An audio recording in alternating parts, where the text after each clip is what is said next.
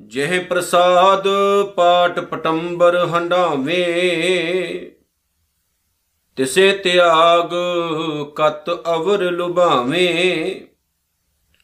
ਜਿਹ ਪ੍ਰਸਾਦ ਸੁਖ ਸੇਜ ਸੋਈਜੈ ਮਨ ਆਠ ਪਹਿਰ ਤਾਂ ਕਾ ਜਸ ਗਾਵੀਜੈ।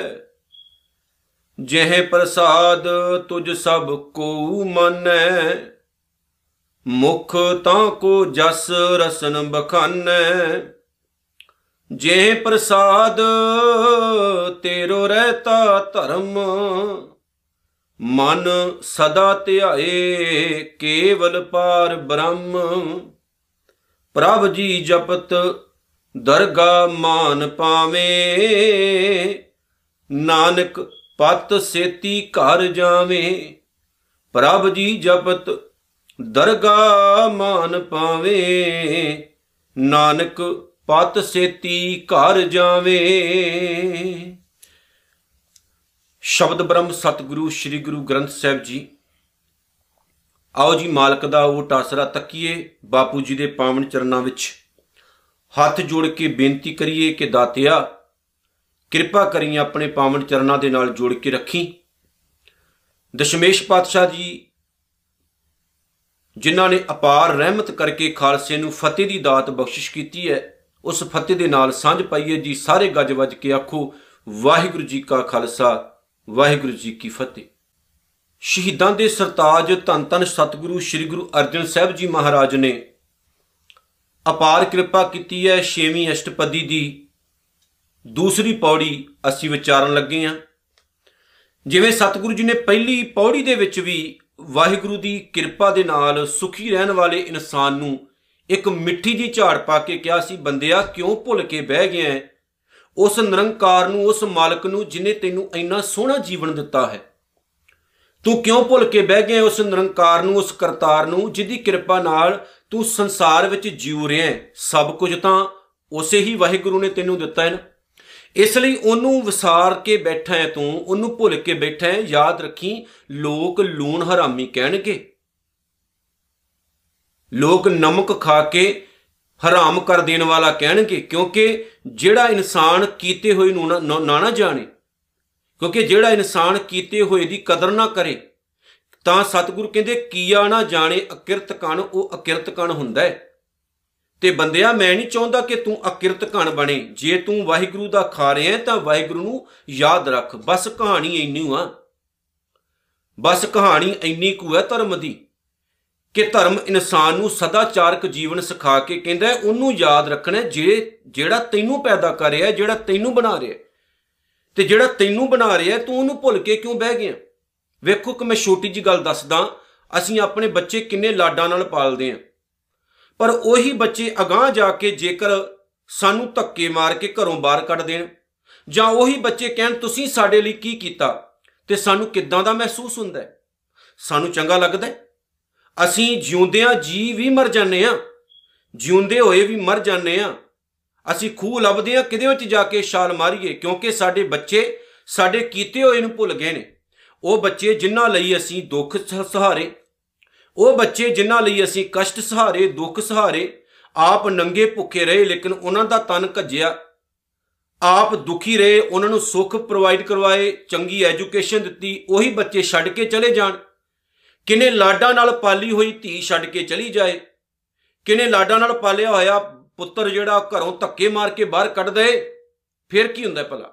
ਦੁੱਖ ਤਾਂ ਹੁੰਦਾ ਹੈ ਨਾ। ਇੱਥੇ ਬਸ ਆ ਗੱਲ ਟੁਕਦੀ ਹੈ, ਨਿਰੰਕਾਰ ਦੀ ਅਸੀਂ ਫੈਮਿਲੀ ਆ ਅਸੀਂ ਬੱਚੇ ਆ ਉਹਦੇ। ਤੇ ਜਿਨੇ ਸਾਨੂੰ ਪੈਦਾ ਕੀਤਾ ਹੈ, ਸਾਡਾ ਕੀ ਫਰਜ਼ ਬਣਦਾ ਹੈ ਉਹਦੇ ਪ੍ਰਤੀ ਕਿ ਉਹਦੇ ਬਣਾਏ ਸੰਸਾਰ ਨੂੰ ਗੰਦਲਾ ਨਾ ਕਰੀਏ? ਉਹਦੀ ਬਣਾਈ ਹੋਈ ਦੁਨੀਆ ਨੂੰ ਸਾਫ਼ ਸੁਥਰਾ ਰੱਖੀਏ। ਸਾਫ਼ ਸੁਥਰਾ ਤਦ ਰੱਖਾਂਗੇ ਰੱਖਾਂਗੇ ਜੇ ਖੁਦ ਸਾਫ਼ ਸੁਥਰੇ ਰਵਾਂਗੇ। ਉਹਦੀ ਬਣਾਈ ਕਾਇਨਾਤ ਨੂੰ ਤਾਂ ਸਾਫ਼ ਰੱਖਾਂਗੇ ਨਾ ਜੇ ਖੁਦ ਸਾਫ਼ ਰਵਾਂਗੇ। ਤੇ ਉਹਦੇ ਲਈ ਜ਼ਰੂਰੀ ਹੈ ਸ਼ੁਕਰਾਨਾ। ਜੇ ਸ਼ੁਕਰਾਨਾ ਜੀਵਨ 'ਚ ਆ ਗਿਆ, ਸਾਰੀਆਂ ਰਹਿਮਤਾਂ ਹੋਣਗੀਆਂ। ਆਓ ਜੀ ਵਿਚਾਰੀਏ ਅੱਜ ਦੀ ਪੌੜੀ, ਜੈ ਪ੍ਰਸਾਦ ਪਾਟ ਪਟੰਬਰ ਹੰਡਾਵੇਂ ਜਿਹਦੀ ਕਿਰਪਾ ਨਾਲ ਬਹੁਤ ਹੀ ਸੋਹਣੇ ਕੱਪੜੇ ਪਾਉਣ ਲਈ ਤੈਨੂੰ ਮਿਲਦੇ ਨੇ। ਹੁਣ ਸਤਿਗੁਰੂ ਨੇ ਸ਼ਬਦ ਵਰਤਿਆ ਹੈ ਪਾਟ ਪਟੰਬਰ। ਭਾਵ ਕੇ ਰੇਸ਼ਮੀ ਕੱਪੜੇ, ਬਹੁਤ ਮਹਿੰਗੇ ਮਹਿੰਗੇ ਕੱਪੜੇ ਤੈਨੂੰ ਪਾਉਣ ਲਈ ਮਿਲਦੇ ਨੇ। ਬਹੁਤ ਮਹਿੰਗੇ ਮਹਿੰਗੇ ਬਾਣੇ ਪਾਉਣਾ ਤੂੰ। ਆਪਣੇ ਸਰੀਰ ਦੀ ਸਜਾਵਟ ਕਰਦਾ ਤੂੰ। ਅਗਲੀ ਪੰਕਤੀ ਪੜ੍ਹਦੇ ਹਾਂ ਜੀ। ਤਿਸੇ ਤਿਆਗ ਕਤ ਅਵਰ ਲੁਭਾਵੇਂ। ਉਸ ਪ੍ਰਮਾਤਮਾ ਨੂੰ ਛੱਡ ਕੇ ਹੋਰ ਹੋਰ ਚੀਜ਼ਾਂ ਦਾ ਲੋਭ ਕਰ ਰਹੇ ਹੈ। ਮਤਲਬ ਕੀ ਹੈ ਕਿ ਜਿਹੜਾ ਨਿਰੰਕਾਰ ਤੈਨੂੰ ਪਹਿਨਣ ਲਈ ਇੰਨਾ ਕੁਝ ਦੇ ਰਿਹਾ ਹੈ ਵੇਖੋ, ਜੇ ਰੇਸ਼ਮ ਪੈਦਾ ਹੀ ਨਾ ਕਰਦਾ, ਤੂੰ ਕਿੱਥੋਂ ਰੇਸ਼ਮੀ ਕੱਪੜੇ ਪਹਿਨ ਲੈਂਦਾ ਬਈ? ਜੇ ਕਪਾਹ ਪੈਦਾ ਹੀ ਨਾ ਹੁੰਦੀ, ਤੂੰ ਕਿੱਥੋਂ ਕੱਪੜੇ ਤਨ ਤੇ ਪਹਿਨ ਲੈਂਦਾ? ਪੈਦਾ ਤਾਂ ਉਹੀ ਕਰ ਰਿਹਾ, ਪੈਦਾਇਸ਼ ਤਾਂ ਉਹਦੀ ਹੈ, ਮੂਲ ਤਾਂ ਉਹੀ ਹੈ, ਮੁੱਢ ਤਾਂ ਉਹੀ ਹੈ। ਜੇ ਮੁੱਢ ਹੀ ਨਾ ਹੋਵੇ, ਫਿਰ ਕੀ ਕਰ ਲੇਗਾ ਤੂੰ? ਕੁਝ ਨਹੀਂ ਕਰ ਸਕਦਾ। ਹਾਂ, ਅਸੀਂ ਕਹਿੰਦੇ ਆ ਜੀ, ਅਸੀਂ ਮਿਹਨਤ ਕੀਤੀ ਹੈ, ਕੋਈ ਸ਼ੱਕ ਨਹੀਂ, ਆਪਾਂ ਮਿਹਨਤ ਕਰਦੇ ਆ ਪਰ ਮਿਹਨਤ ਕਰਨ ਲਈ ਜਗ੍ਹਾ ਵੀ ਤਾਂ ਚਾਹੀਦੀ ਹੈ, ਉਹਨੇ ਪੈਦਾ ਤਾਂ ਕੀਤੀ ਹੈ ਨਾ, ਤਾਂ ਹੀ ਮਿਹਨਤ ਕਰਦੇ ਆ ਮਾਲਕ ਨੇ ਪ੍ਰੋਵਾਈਡ ਤਾਂ ਸਭ ਕੁਝ ਕਰਵਾਇਆ ਹੈ, ਹਰ ਚੀਜ਼ ਦਿੱਤੀ ਹੈ ਨਾ। ਅਸੀਂ ਕਹਿੰਦੇ ਨੌਕਰੀ ਕਰਨ ਜਾਣਾ ਮੈਂ ਬੜੀ ਮਿਹਨਤ ਕਰਦਾ। ਪਰ ਜੇ ਕੰਪਨੀ ਨਾ ਹੋਵੇ, ਨੌਕਰੀ ਕਿੱਥੇ ਕਰੇਗਾ? ਦਫ਼ਤਰ ਨਾ ਹੋਵੇ, ਕੀ ਕਰ ਲੇਗਾ ਮਾਲਕ ਨੇ ਸਭ ਕੁਝ ਦਿੱਤਾ ਨਾ, ਪਹਿਲਾਂ ਪ੍ਰੋਵਾਈਡ ਤਾਂ ਕਰਵਾਇਆ, ਫੇਰ ਹੀ ਤੂੰ ਮਿਹਨਤ ਕਰੇ ਸੋ ਜਿੱਥੇ ਮਿਹਨਤ ਕਰੇ ਨਾ, ਉਹਦਾ ਧੰਨਵਾਦ ਕਰ ਕਿ ਮੈਨੂੰ ਮਿਹਨਤ ਕਰਨ ਯੋਗ ਜਗ੍ਹਾ ਮਿਲੀ। ਧੰਨਵਾਦ ਕਰ ਵਾਹਿਗੁਰੂ ਦਾ ਕਿ ਮਾਲਕਾ ਤੂੰ ਇੰਨਾ ਸੋਹਣਾ ਜੀਵਨ ਮੈਨੂੰ ਦਿੱਤਾ ਕਿ ਮੈਂ ਬੜੇ ਬੜੇ ਸੋਹਣੇ ਸਰੀਰ ਦੇ ਉੱਤੇ ਕੱਪੜੇ ਪਹਿਨਦਾ ਹਾਂ। ਇਹ ਤੇਰੀ ਕਿਰਪਾ ਨਾਲ ਹੀ ਤਾਂ ਪਹਿਨਦਾ ਹੈ। ਸਤਿਗੁਰੂ ਕਹਿੰਦੇ ਨੇ, ਉਹਨੂੰ ਛੱਡ ਕੇ ਹੋਰ ਪਾਸੇ ਤੁਰਿਆ ਫਿਰਦਾ ਹੈ। ਲੋਭੀ ਜਿਹਾ ਹੋਇਆ ਫਿਰਦਾ ਹੈ। ਜੇ ਹੋਰ ਪਾਸੇ ਜਾਏਗਾ ਤੇ ਮੈਨੂੰ ਚੰਗਾ ਲੱਗੇਗਾ, ਦੱਸ। ਜਿਸ ਮਾਂ ਨੇ ਪਾਲਿਆ ਪੋਸਿਆ ਹੋਵੇ, ਉਸ ਮਾਂ ਦੇ ਕਦੀ ਪੈਰੀ ਨਾ ਪਿਆ ਹੋਵੇ ਬੱਚਾ। ਉਹਦੇ ਕਦੇ ਘੁੱਟ ਕੇ ਗੋਡੇ ਨਾ ਫੜੇ ਹੋਣ। ਤੇ ਹੋਰਨਾਂ ਨੂੰ ਮਾਂ ਮਾਂ ਕਹੇ ਤੇ ਗੋਡੇ ਫੜੇ ਤੇ ਪੈਰੀ ਪਵੇ। ਉਸ ਮਾਂ ਨੂੰ ਚੰਗਾ ਲੱਗੇਗਾ? ਨਹੀਂ, ਉਹ ਮਾਂ ਕਹੇਗੀ, ਮੈਂ ਤੇਰੇ ਲਈ ਇੰਨਾ ਕੁਝ ਕੀਤਾ, ਤੈਨੂੰ ਕਮਲਿਆ ਜਵਾਨੀ ਘੋਲ ਕੇ ਪੜਾ ਦਿੱਤੀ ਆਪਣੀ। ਜ਼ਿੰਦਗੀ ਤੇਤੋਂ ਨਸ਼ਾਵਰ ਕਰ ਦਿੱਤੀ। ਮੈਨੂੰ ਮਾਂ ਕਹਿਣ ਲੱਗਿਆ, ਤੈਨੂੰ ਸੰਗ ਲੱਗਦੀ ਐ ਐਦਾਂ ਹੀ ਤਾਂ ਸਾਡਾ ਹਾਲ ਹੈ ਜਿਸ ਗੁਰੂ ਨੇ ਸਾਡੇ ਲਈ ਇੰਨਾ ਕੁਝ ਕੀਤਾ ਹੋਵੇ, ਜਿਸ ਗੁਰੂ ਨੇ ਸਾਡੇ ਲਈ ਆਪਣੇ ਬੱਚੇ ਵੀ ਕੁਰਬਾਨ ਕਰ ਦਿੱਤੇ ਹੋਣ, ਪੰਥ ਲਈ ਸਭ ਕੁਝ ਵਾਰ ਦਿੱਤਾ ਹੋਵੇ, ਉਹੀ ਲੋਕ ਅੱਜ ਗੁਰੂ ਗ੍ਰੰਥ ਸਾਹਿਬ ਤੋਂ ਬਾਗੀ ਹੋ ਜਾਣ। ਉਹੀ ਲੋਕ ਵਿੱਚ ਪੈ ਕੇ ਸਰਕਾਰਾਂ ਦੇ ਥਰੂ ਗੁਰੂ ਗ੍ਰੰਥ ਸਾਹਿਬ ਦੀਆਂ ਬੇਅਦਬੀਆਂ ਕਰਨ ਤੇ ਕੀ ਗੁਰੂ ਨੂੰ ਚੰਗਾ ਲੱਗੇਗਾ? ਗੁਰੂ ਨੂੰ ਨਹੀਂ ਚੰਗਾ ਲੱਗੇਗਾ। ਉਸੇ ਹੀ ਕਲਗੀਆਂ ਵਾਲੇ ਸੱਚੇ ਪਾਤਸ਼ਾਹ ਦੇ ਬੱਚੇ ਅੱਜ ਘੋਣ ਮਨ ਹੋਈ ਫਿਰਨ, ਕੇਸ ਕਟਾਈ ਫਿਰਨ, ਬੋਦੇ ਬਣਾਈ ਫਿਰਨ, ਜਾਂ ਭੰਗਾਂ ਸ਼ਰਾਬਾਂ ਪੀਣ ਵਾਲਿਆਂ ਦੇ ਡੇਰਿਆਂ 'ਚ ਤੁਰੇ ਫਿਰਨ। ਸਿਗਰਟਾਂ ਬੀੜੀਆਂ ਪੀਣ ਵਾਲਿਆਂ ਦੇ ਕਦਮੀ ਜਾ ਕੇ ਲੱਗਣ ਗੁਰੂ ਨੂੰ ਚੰਗਾ ਲੱਗੇਗਾ। ਸਤਿਗੁਰੂ ਤਾਂ ਸੋਚਣਗੇ ਨਾ ਕਿ ਮੈਂ ਇਹਨਾਂ ਚੋਂ ਆਪਣਾ ਸਹਿਬਜ਼ਾਦਾ ਅਜੀਤ ਸਿੰਘ ਵੇਖਣਾ ਸੀ। ਇਹ ਕਿਹੜੇ ਪਾਸੇ ਤੁਰੇ ਫਿਰਦੇ ਨੇ?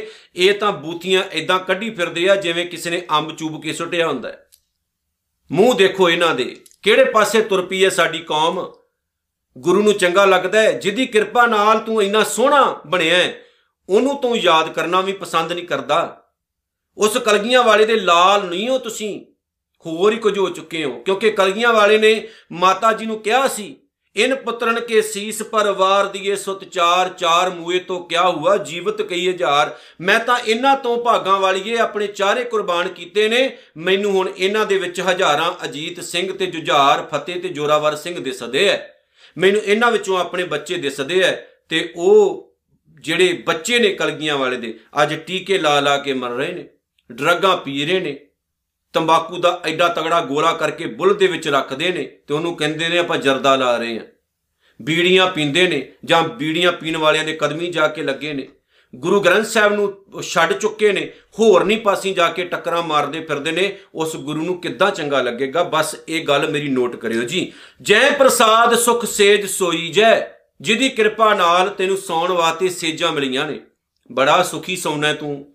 ਜ਼ਿੰਦਗੀ ਦਾ ਹਰ ਆਨੰਦ ਮਾਣ ਰਹੇ ਹਾਂ। ਹੁਣ ਸਤਿਗੁਰੂ ਨੇ ਤੇਰੇ ਜੀਵਨ ਦੀ ਹਰ ਇੱਕ ਗੱਲ ਨੂੰ ਟੱਚ ਕੀਤਾ ਹੈ। ਕੱਪੜੇ ਪਾਉਣਾ ਤੇ ਉਹਦੀ ਕਿਰਪਾ ਹੈ। ਤਾਂ ਹੀ ਪਾ ਰਹੇ ਹਾਂ। ਦੁਨੀਆ 'ਚ ਹਜ਼ਾਰਾਂ ਨਹੀਂ ਲੱਖਾਂ ਲੋਕ ਨੰਗੇ ਤੁਰੇ ਫਿਰਦੇ ਨੇ।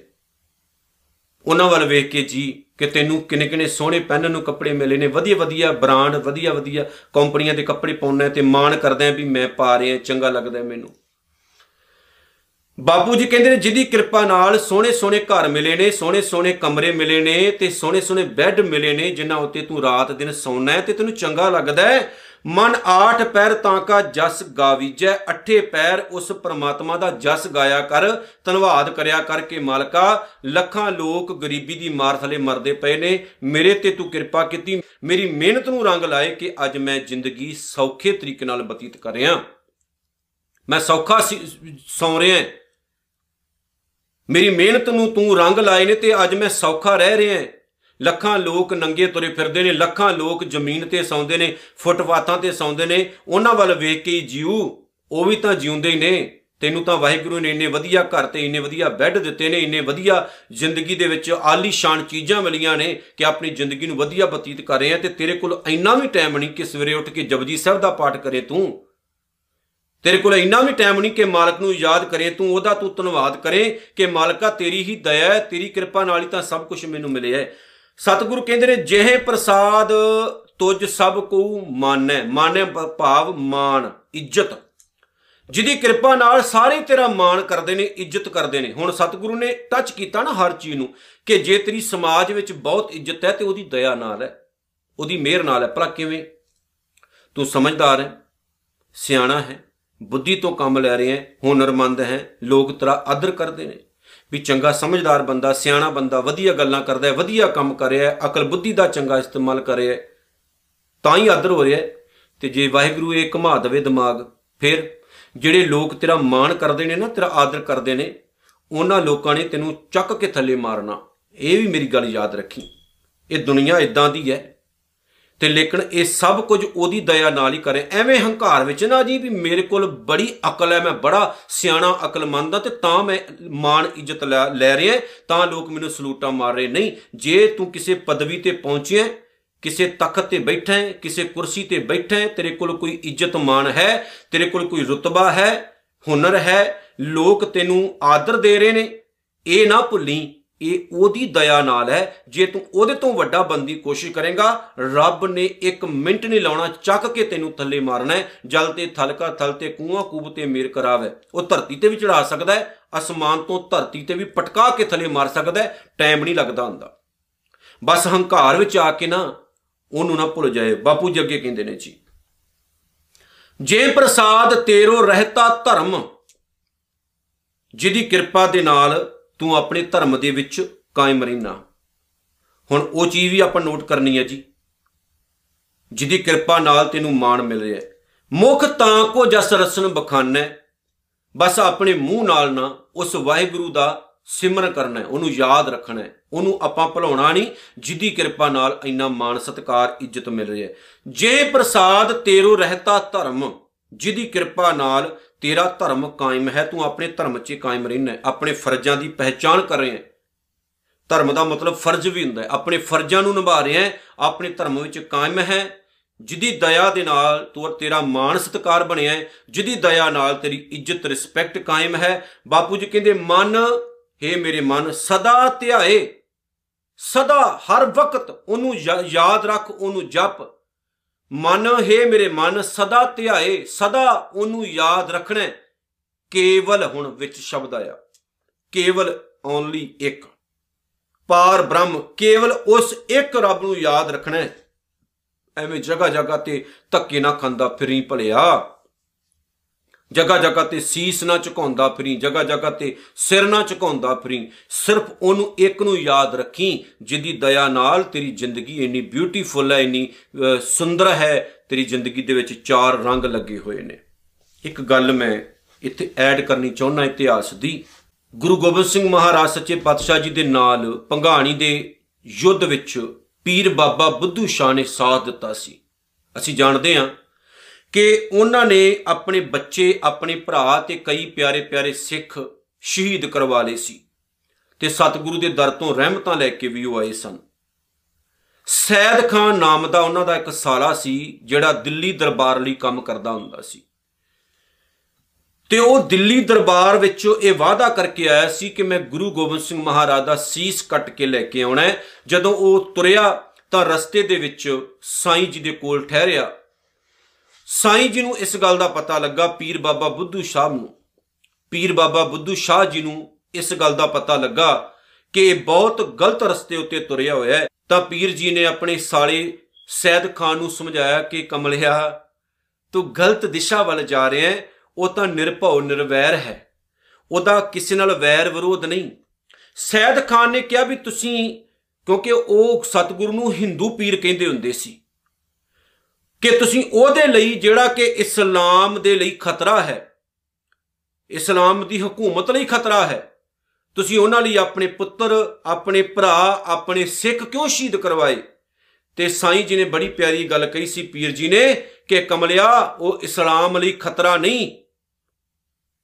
ਉਹ ਕਿਸੇ ਲਈ ਖਤਰਾ ਨਹੀਂ, ਉਹ ਜ਼ੁਲਮ ਅਤੇ ਜ਼ਾਲਮ ਦੇ ਖਿਲਾਫ ਡਟਦੇ ਨੇ। ਉਹ ਕਿਸੇ ਦੇ ਵੈਰੀ ਨਹੀਂ, ਪਰ ਜਿਸ ਦਿਨ ਤੇਰਾ ਉਹਨਾਂ ਨਾਲ ਟੱਕਰ ਹੋਏਗਾ ਨਾ ਫਿਰ ਤੈਨੂੰ ਸਹੀ ਸਮਝ ਲੱਗੇਗੀ ਕਿਉਂਕਿ ਅਜੇ ਤੂੰ ਸਮਝ ਨਹੀਂ ਪਾਏਗਾ। ਸੈਦ ਖਾਂ ਤੁਰਿਆ ਹੈ ਗੁਰੂ ਗੋਬਿੰਦ ਸਿੰਘ ਮਹਾਰਾਜ ਸੱਚੇ ਪਾਤਸ਼ਾਹ ਨਾਲ ਜੰਗ ਕਰਨ ਦੇ ਲਈ। ਇਤਿਹਾਸਕਾਰ ਕੀ ਕਹਿੰਦੇ ਨੇ, ਸੈਦ ਖਾਨ ਨੇ ਨਾ ਆਪਣੇ ਮਨ ਦੇ ਵਿੱਚ ਇੱਕ ਚਿੱਤਰ ਚਿੱਤਰ ਲਿਆ ਕਿ ਮੈਂ ਗੁਰੂ ਗੋਬਿੰਦ ਸਿੰਘ ਸਾਹਿਬ ਨੂੰ ਜੰਗ ਤੋਂ ਪਹਿਲਾਂ ਵੇਖਣਾ ਚਾਹੁੰਦਾ। ਗੁਰੂ ਗੋਬਿੰਦ ਸਿੰਘ ਮਹਾਰਾਜ ਸੱਚੇ ਪਾਤਸ਼ਾਹ ਉਧਰੋਂ ਘੋੜੇ ਤੇ ਸਵਾਰ ਹੁੰਦੇ ਨੇ। ਆਪਣੇ ਕੁਝ ਸਿੱਖਾਂ ਨੂੰ ਨਾਲ ਲੈ ਕੇ ਸੈਦ ਖਾਨ ਦੇ ਸਾਹਮਣੇ ਖੜੇ ਹੋ ਜਾਂਦੇ ਨੇ। ਜਿਹੜਾ ਸੈਦ ਖਾਨ ਇਹ ਵਾਅਦਾ ਕਰਕੇ ਆਇਆ ਸੀ ਕਿ ਮੈਂ ਗੁਰੂ ਗੋਬਿੰਦ ਸਿੰਘ ਮਹਾਰਾਜ ਦਾ ਸੀਸ ਕੱਟ ਕੇ ਲੈ ਕੇ ਆਵਾਂਗਾ। ਜਦੋਂ ਉਹਨੇ ਅੱਖਾਂ 'ਚ ਅੱਖਾਂ ਪਾ ਕੇ ਗੁਰੂ ਗੋਬਿੰਦ ਸਿੰਘ ਮਹਾਰਾਜ ਵੱਲ ਵੇਖਿਆ, ਜਦੋਂ ਸਤਿਗੁਰੂ ਦਾ ਰੂਹਾਨੀ ਚਿਹਰਾ ਪੜਿਆ ਸਤਿਗੁਰੂ ਜੀ ਮੁਸਕਰਾ ਰਹੇ ਨੇ ਚਿਹਰੇ ਤੋਂ, ਹੱਸ ਰਹੇ ਨੇ। ਇਦਾਂ ਲੱਗਦਾ ਹੈ ਜਿਵੇਂ ਕਿਸੇ ਨੂੰ ਇਹ ਕਹਿ ਰਹੇ ਹੋਣ ਵੀ ਧੰਨਵਾਦ ਤੇਰਾ ਸਾਡੇ ਘਰ ਵਿੱਚ ਆਉਣ ਲਈ, ਮੁਬਾਰਕ ਦੇ ਰਹੇ ਹੋਣ।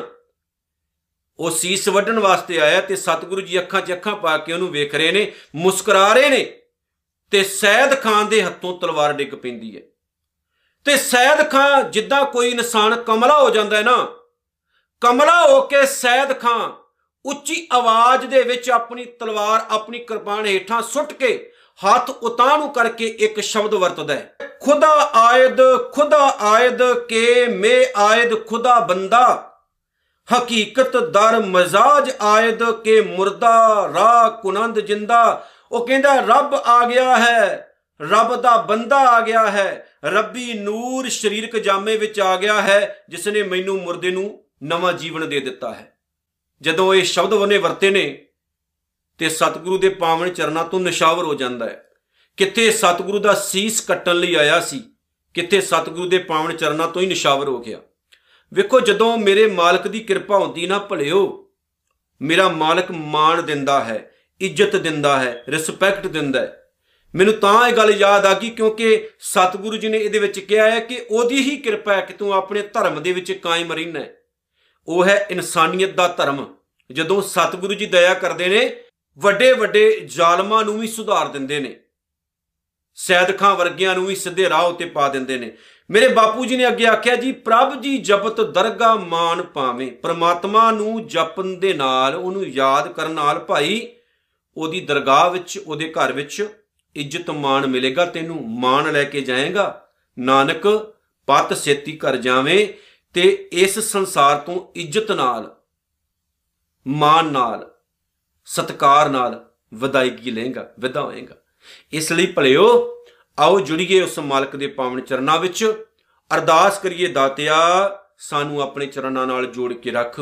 ਜਿਵੇਂ ਸੈਦ ਖਾਂ ਵਰਗਿਆਂ ਨੂੰ ਤਾਰ ਦਿੱਤਾ ਕਲਗੀਆਂ ਵਾਲਿਆ, ਅਸੀਂ ਵੀ ਤੇਰੇ ਬੱਚੇ ਆ, ਭਾਵੇਂ ਭੁੱਲ ਗਏ ਆ, ਦੂਰ ਚਲੇ ਗਏ ਆ।